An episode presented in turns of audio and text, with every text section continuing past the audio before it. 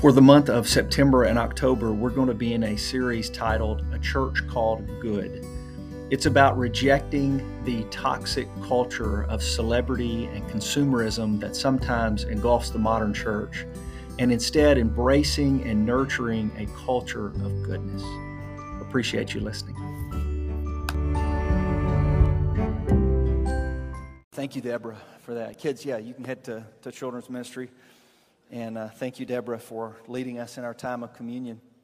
Thank you to Deborah and Glenn for preparing our communion. They've, they've stepped up and taken that role for us on Sundays. Uh, so they're now preparing communion every Sunday, which right now is pouring cups into a bucket.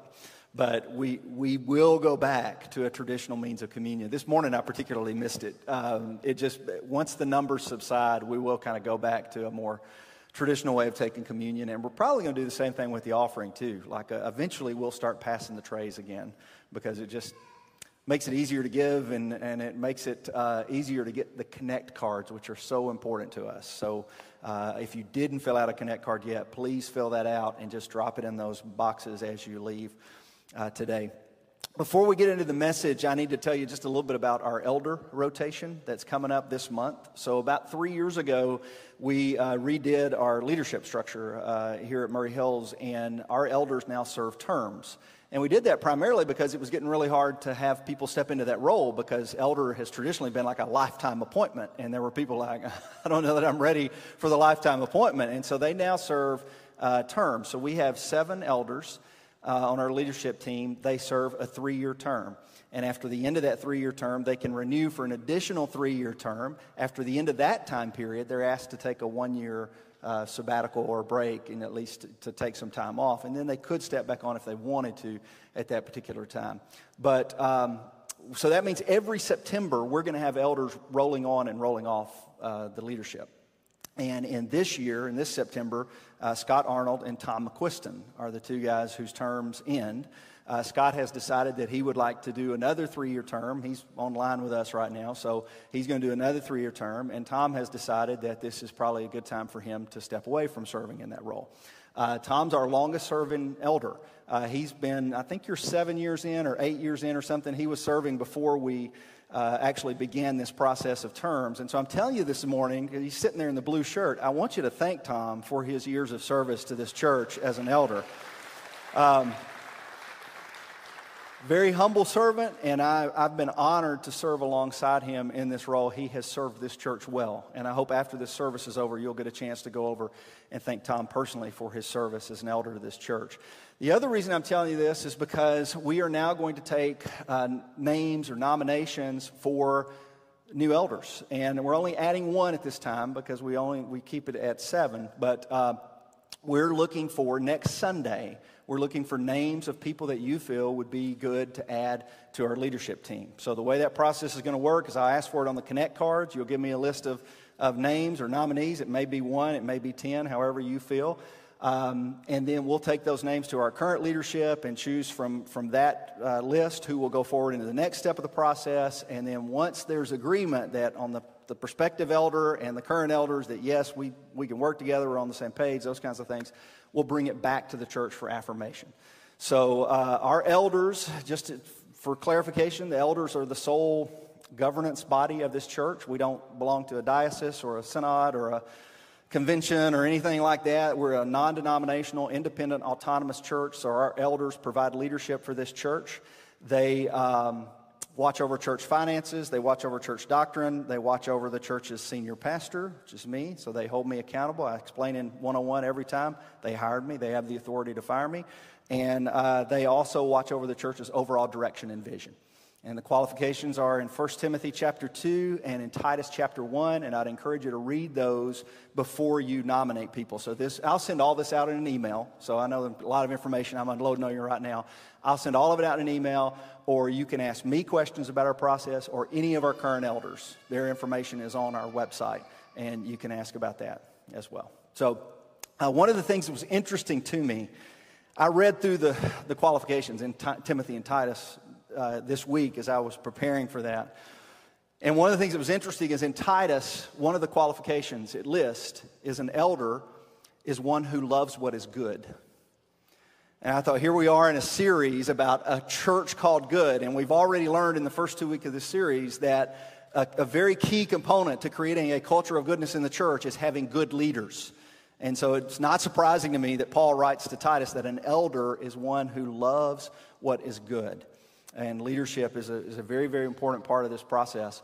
And of course, there, there, are many other things that are an important part of this process. So, in this series, we're going through Matthew chapter 23, which is kind of a negative text of Jesus. I mean, he, it's the seven woes against the Pharisees and the teachers of the law, but we're trying to take that negative lesson from Jesus and apply that to a positive. So, we're going to kind of flip things around uh, through the rest of this series and ask questions like today's question is How can a church nurture uh, empathy and grace?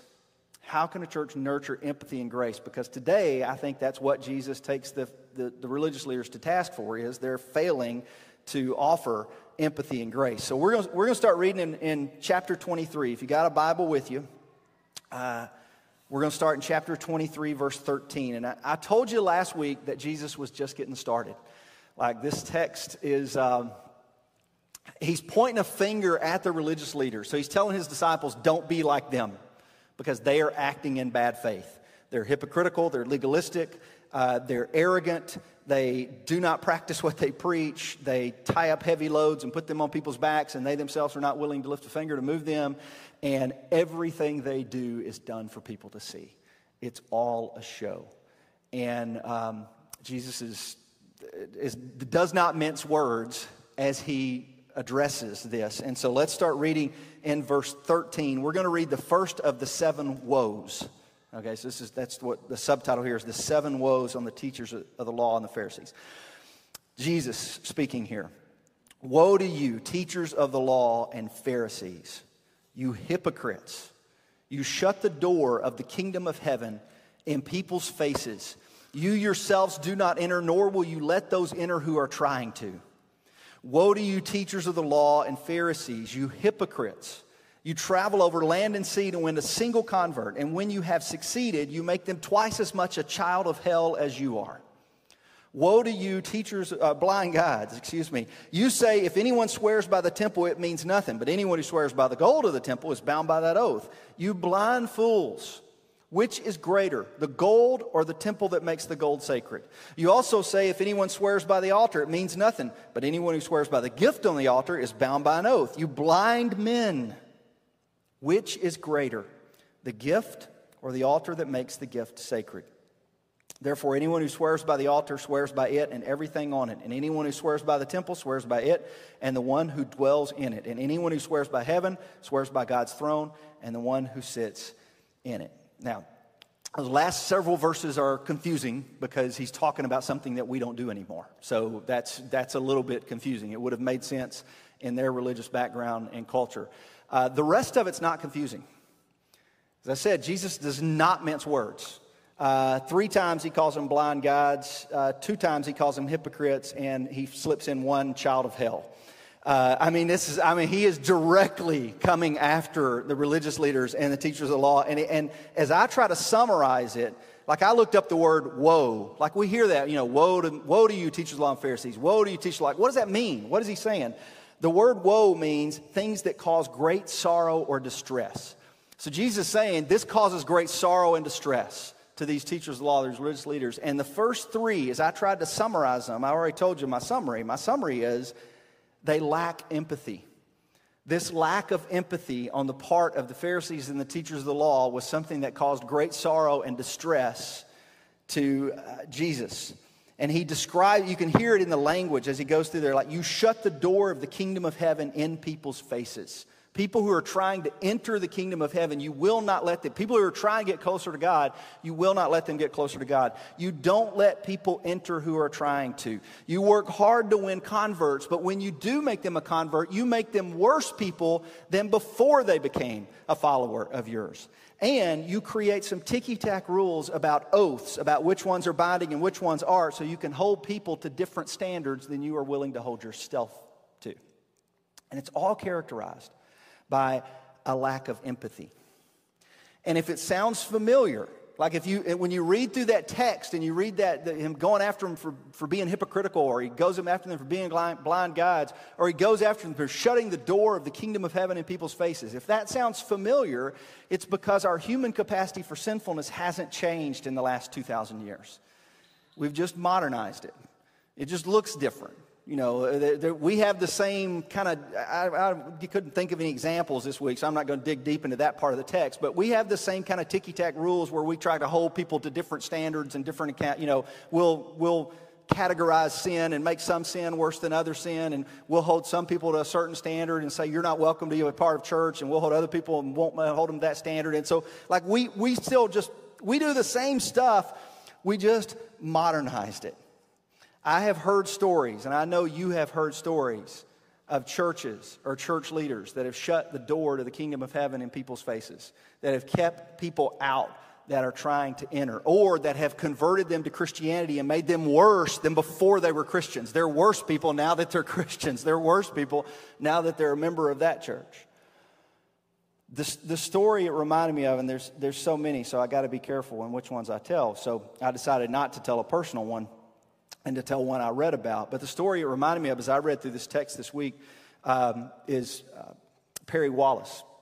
I read this book several years ago, which is a fantastic read, Inside Strong.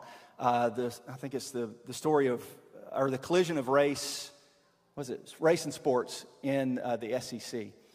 And uh, Perry Wallace was the first African American to integrate the, the SEC, Southeastern Conference. He played basketball for Vanderbilt in the 60s. And early on in this story, as the author is telling this, he tells about uh, Perry first showing up at Vanderbilt's campus, and uh, Sunday rolls around. And so Perry uh, grew up in a very religious family and decides that he needs to go to church somewhere. And so there was, as he was touring the campus, one of the tour guides had pointed out a church just across the street, and Perry grew up Church of Christ. And so this fit perfectly for him. It was the University Church of Christ. It was just across uh, the campus from Vanderbilt. And it's no longer there anymore. So I'm not talking about a church that's, that's still in existence. But Perry woke up that morning. He put on his coat and tie.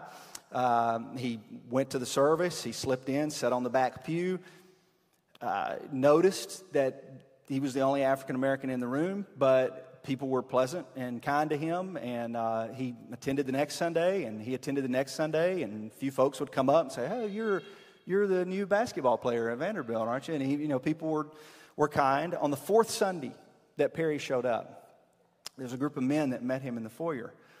And um, they were the elders of the church. And they took him to a side room and, and said, Now, now Perry, um, we're, we're not prejudiced. I, I, I, think you'll understand. I think you'll understand this. Um, we're not prejudiced, but we've got an issue, and I think once you uh, hear what you'll understand, um, there's just some people here that are uncomfortable with you being here. And um, some of them have threatened to withhold their contributions. Some of them have said that they will leave if you continue coming. And I think you understand that we can't have that happen. And so we're, we're asking you to, to not come back to services. And I think you'll understand. Um, and Perry says in the, in the interview, oh, they were very polite in their in, their, in shutting the door. But they said, uh, you know, you're going to have to leave. And they didn't let him enter the service that morning. They sent him back to his dorm room. And during the Sunday morning service, he sat in his coat and tie in his dorm room alone. Now, when I read that story, that was one of the stories that jumped out at me at that book for several reasons. Uh, one, Vanderbilt's just up the road. Uh, two, that's, that's where my dad went to school. He got his master's at Vanderbilt. My father in law was at school at Vanderbilt about the same time as Perry Wallace. But three, I grew up Church of Christ. And I've heard similar stories of a group of elders, and I'm not saying it doesn't happen in other churches. It's just I'm not Baptist, so I can't talk about what the Baptists did, and I wasn't I wasn't Church of God, so I can't talk about the way they did it. But I mean, I, I've heard similar stories of the elders meeting with somebody and saying, "Hey, I, I think you'll understand. We just we just can't have you here." It's just and and there's multiple reasons that that happened, not just because of race, but you know, it's it's happened. Um, over divorce or over a remarriage situation, or maybe there was a cohabitation. People, people, somebody was living together, and so they set them down and said, "Oh, we're not sure we can have you still continuing here." Uh, maybe somebody got pregnant uh, before they were supposed to. Uh, maybe uh, there was some type of drinking problem. Uh, maybe there was an addiction problem. There was something, something happened publicly that was bringing some type of shame or reproach upon the church. Maybe it was their sexual orientation. But for whatever reason, they were told, hey, you know, and this is what the Pharisees did. They shut the door to the kingdom of heaven in people's faces. And I understand in some of those categories, I understand, like, I understand that churches have position statements and they've got doctrinal statements and that kind of thing, and based on what they think the, te- the Bible teaches, and I understand. I, we have those too. But our position statement does not include shutting the door of the kingdom of heaven in people's faces. It does not include kicking people out who are responding to God, who are trying to come to God and discover His will for those lives, their lives. And, and when I think about it, when I think about why churches do that, and I know it happens in other denominations because I see you nodding your heads, and I know some of you have different backgrounds. So you're, you're confirming for me, like, yep, it hap- Trust me, it happens in all denominations. It happens all across religion. It was it's been happening since the time of Jesus. When I think about why churches do that, I think it had a whole lot to do with a lack of empathy for someone else. They just haven't set in that person's experience. They haven't set in their shoes. They haven't experienced what they're experiencing. And so there's no empathy. So we tend to be harshest on the sins that we don't struggle with. If we don't struggle with something, then we tend to be really harsh on that. Or we, we tend to be really uh, critical or judgmental about that. So we say, I don't struggle with that, so I don't have any grace for people who do. This is not a weakness of mine, so I'm going to be really hard on those who it is. Or the worst one was, I'm just not comfortable with those people. And so what we do is we retreat. It, it, uh, it, churches responded in two ways. One way is the church says, You can't come here anymore so that we can protect, so that we can keep our church looking, thinking, and acting all the same. We don't want anybody that challenges our way of thinking. Or the other people just leave and say, I'm going to go somewhere where the people look like and think like and act like just like me. And it, and it comes from a lack of empathy. All right? With, and here's why it's so important. Without empathy, we can't show compassion. And without compassion, we can't show grace. And without grace, we can't possibly be a church called good. This is why it's so important. I mean, like, empathy is the birthplace of grace. So, this church says we're a grace oriented church. We're a grace oriented church. We're, where does that come from? Well, it comes from empathy. And it starts with empathizing with someone else's situation, someone else's life, someone else's experience, possibly someone else's struggle, whatever it is, it starts with empathizing, trying to put yourself in their shoes. Here's the, can you throw that quote up for me real quick, Noah? Um, Scot McKnight and Laura basically, empathy is the ability to feel what someone else feels, to exit our own feelings and enter the experience of others. Just look at that quote the ability to feel what someone else feels. So, when we're able to feel what someone else feels, that's why it's the birthplace of compassion. When we feel what someone else feels, then we have compassion for them. And we have some understanding of where they're coming from. And so, therefore, we can extend grace to them in that time. And, and we can respond in a different way than the world around us responds. We don't, we don't, the only way that you can, can shut the door in somebody's face is because you fail to have any empathy for them and their situation. Uh, I read a, didn't read, I listened to another podcast. I'm not even going to tell you the name of it because I've given you so many, you know, so many stuff to listen to that I'm not going to give you more resources. It'll just, it just get worse. But somebody had sent me this podcast and I, I was listening to it and it was about a Christian university. And um, there was a, it was a story of a, of a girl who got pregnant and that was against the, the university's policy. Uh, and so she was trying to hide the pregnancy until she could get through the, the first year because she was going to get kicked out of the, the dorm if they found out. And so uh, eventually, to a prayer leader, she confessed that, that she was pregnant. And the prayer leader betrayed her confidence and took it on up the line to another person in the university. Anyway, they got the adults involved.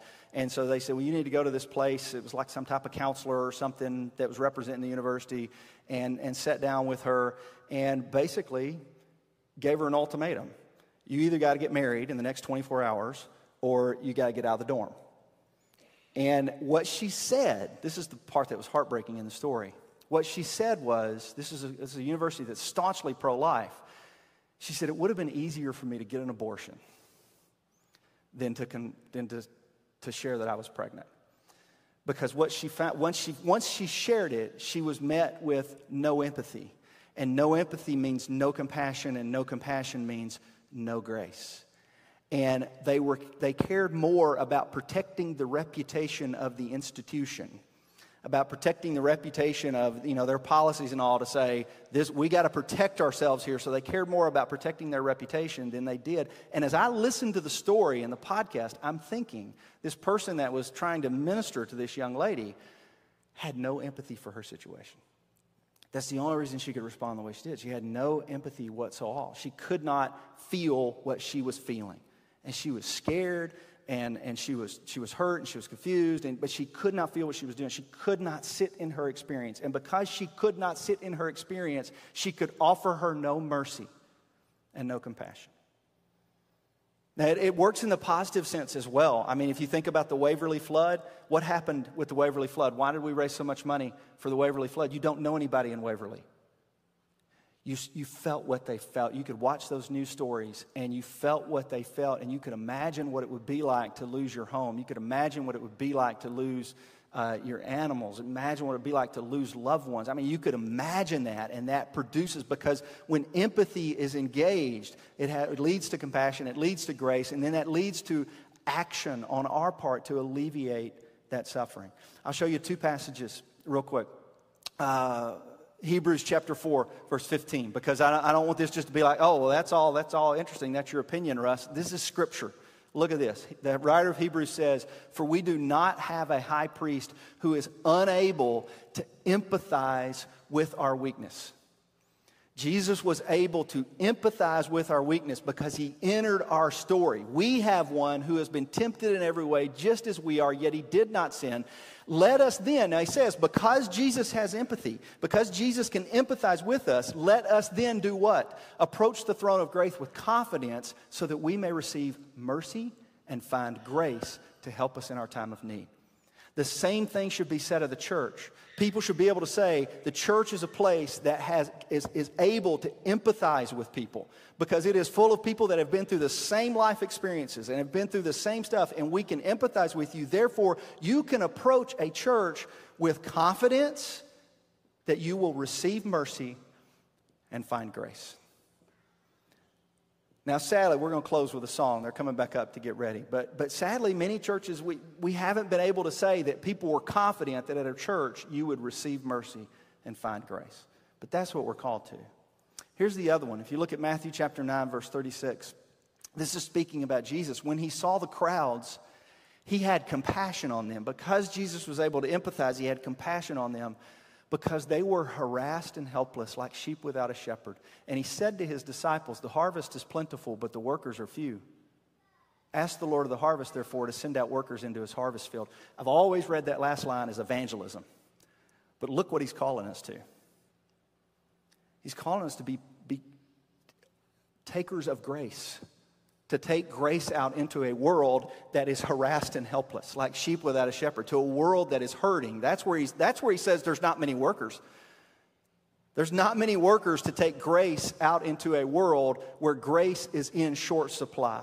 If you want to know why we are so outraged right now, if you just. Uh, why everybody's emotions are running out, why we're fighting with one another, why people are outraged over vaccines or masks or race or politics or kneeling or taxes or abortion law or whatever. You, if you want to know why we're so outraged with one another, is because there is an extreme shortage of empathy in our culture. There's an extreme shortage of being able to experience what somebody else has experienced and to feel their experience. So rather than dialoguing with an intent to understand, we argue with an intent to condemn. We, ju- we just don't have empathy for them and their situation. And if, and if that's going to change, it changes with the people of God. We, this is, I'm trying to apply this in my life. I'm trying to think when, so, when somebody is criticizing something or somebody's got a viewpoint that I disagree with or somebody says something or somebody's uh, you know, acting out in some way, rather than me condemning them and writing them out of my life or I'm going to go to another church or I'm going to unfriend you or whatever, the first question I'm trying to ask is, man, what's going on in their life? Must be something going on. They got to be hurting somehow. I'm trying to give them the benefit of the doubt, to extend, to, to assume the best about them.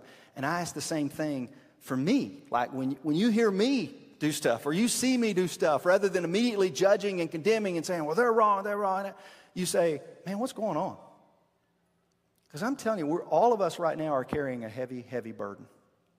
And, and the, the teachers, healthcare workers, pastors, uh, business owners, um, people working in businesses, moms, dads. I mean, we're carrying a lot of stress right now, a lot of stress. And the thing that our world needs more than anything is just for us to have empathy for them, for empathy for one another. Let's stop fighting with one another have empathy for one another because that's what our Savior called us to do. We need to have so much love for our fellow man that people might characterize it as reckless. Because that's, that's the amount of love that Jesus had for us. Jesus had so much love for us that people characterized it as reckless. And that's the thing that makes Jesus so attractive. And if Jesus is attractive and the church is not, we need to become more like Jesus. Let's stand together and sing this song.